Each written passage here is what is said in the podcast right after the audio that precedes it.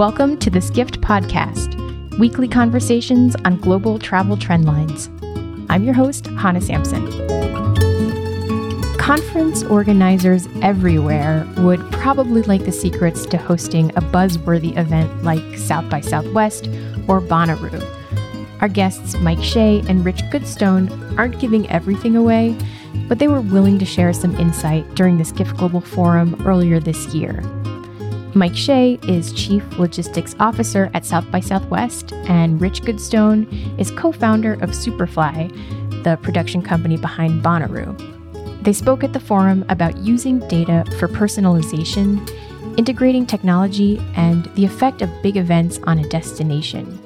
And they joined us backstage in the Skift Take studio to talk about bringing fun to events that could otherwise be boring the way attendee behavior is changing, and why selfies are getting in the way of experiences.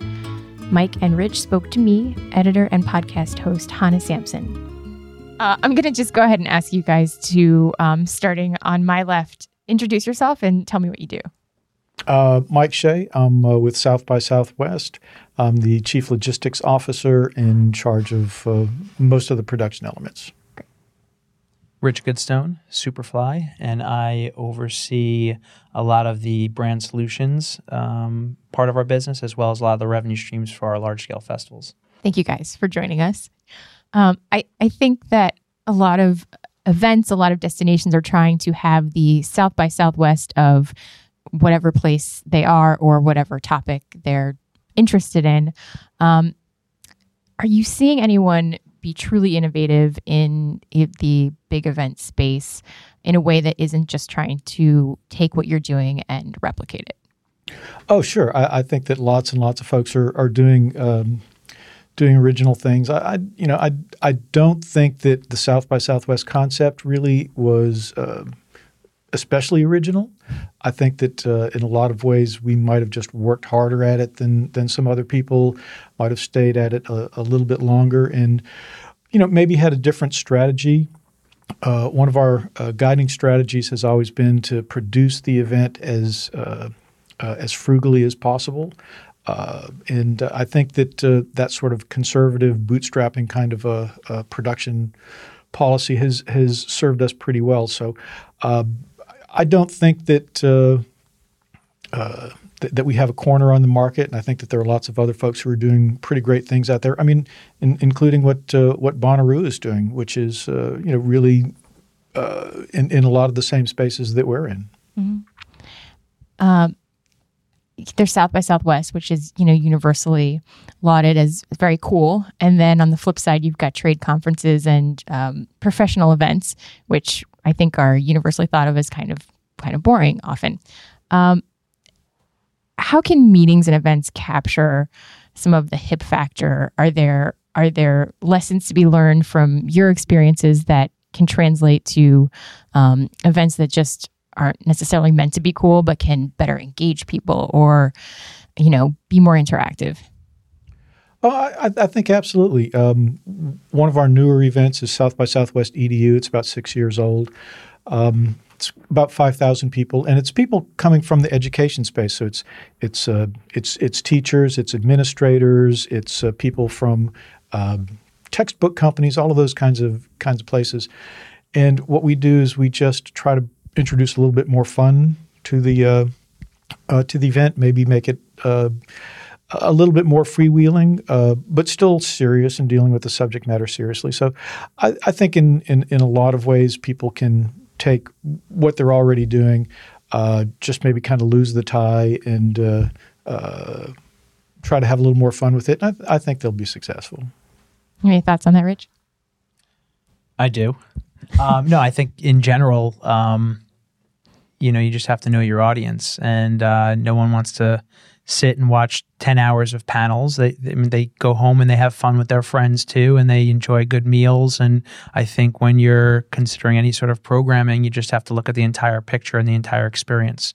And that that's from when they, you know, decide to get to your event to when they leave and you're in charge of all of that time and you know why would it be one dimensional if you really take a look at it from the you know the audience's perspective? I just think it's a matter of focus and asking the right questions and um, if you ask your audience what they're looking for they'll, they'll tell you and then you you know you program accordingly. Um, i think a lot of people just get stuck in you know specific uh, mentality or they think that there's a certain way to do it. Um, and once you start asking questions, though, I think it's pretty obvious that these things can be multidimensional, whether it's a festival, a large scale festival geared towards millennials or the creative class, and it's a little bit more of a business thing. So, how are how are either of you or both of you seeing consumer or attendee behavior changing over the last handful of years?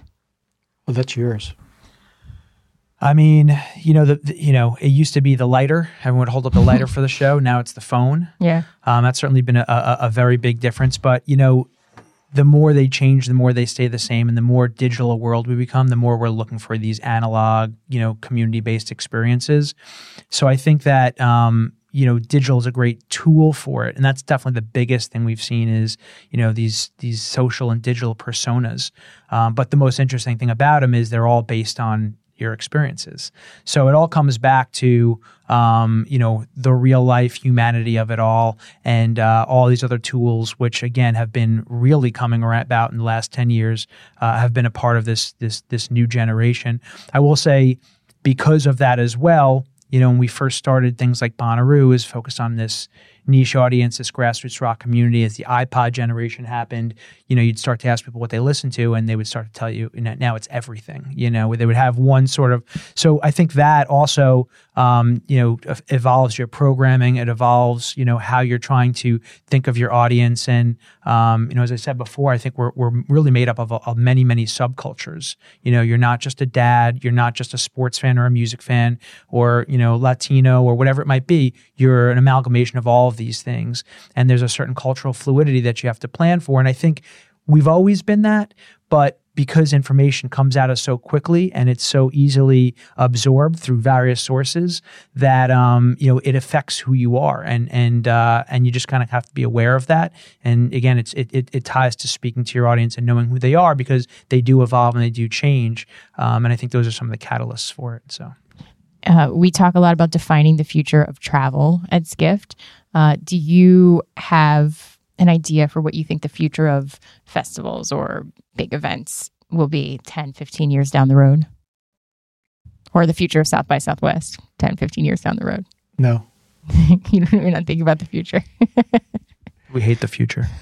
We hate the future. Um, can I answer the question that, that Rich just answered? Yeah, For sure. Nailed it. Be, because well, no, I think I think you nailed it. I think you're great.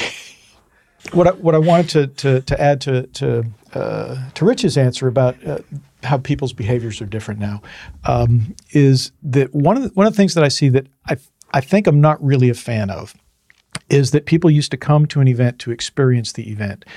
I think that people don't experience things now as much as they try to capture it for social media. Mm. It makes me sad to go to a museum and see people not looking at the art, but just posing for selfies in front of the art or having their friends take pictures of themselves in front of the art. I, I understand that it's a way uh, that they're trying to engage with it, but I think that instead of experiencing the moment, I think they're trying to capture the moment for something else. And, and I think that's a problem. I think that that has translated into uh, festival and uh, conference experiences and, and lots of other experiences where instead of actually being in the moment and enjoying it or learning from it or whatever, uh, they're more concerned, and I'm not pointing fictor, uh, fingers at, at, at, anybody or generation much.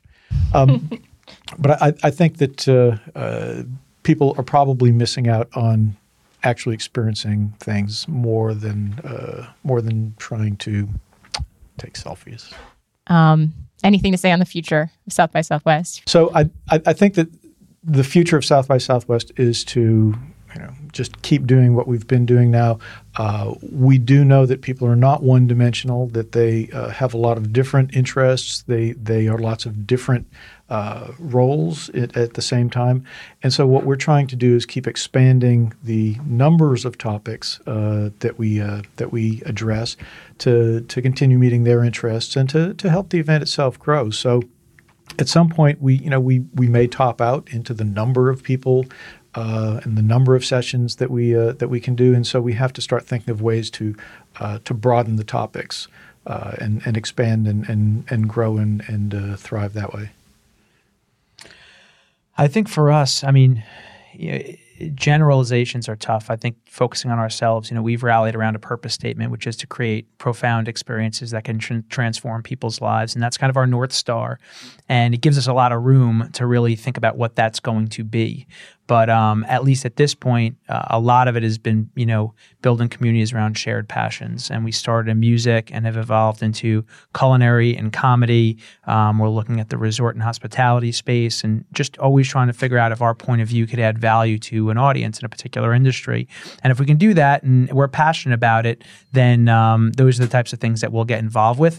You know, I think this, you know, this cross pollination of passions has definitely been a trend, and I think it will continue to be like that in the sense of this, you know, multidimensional human experience.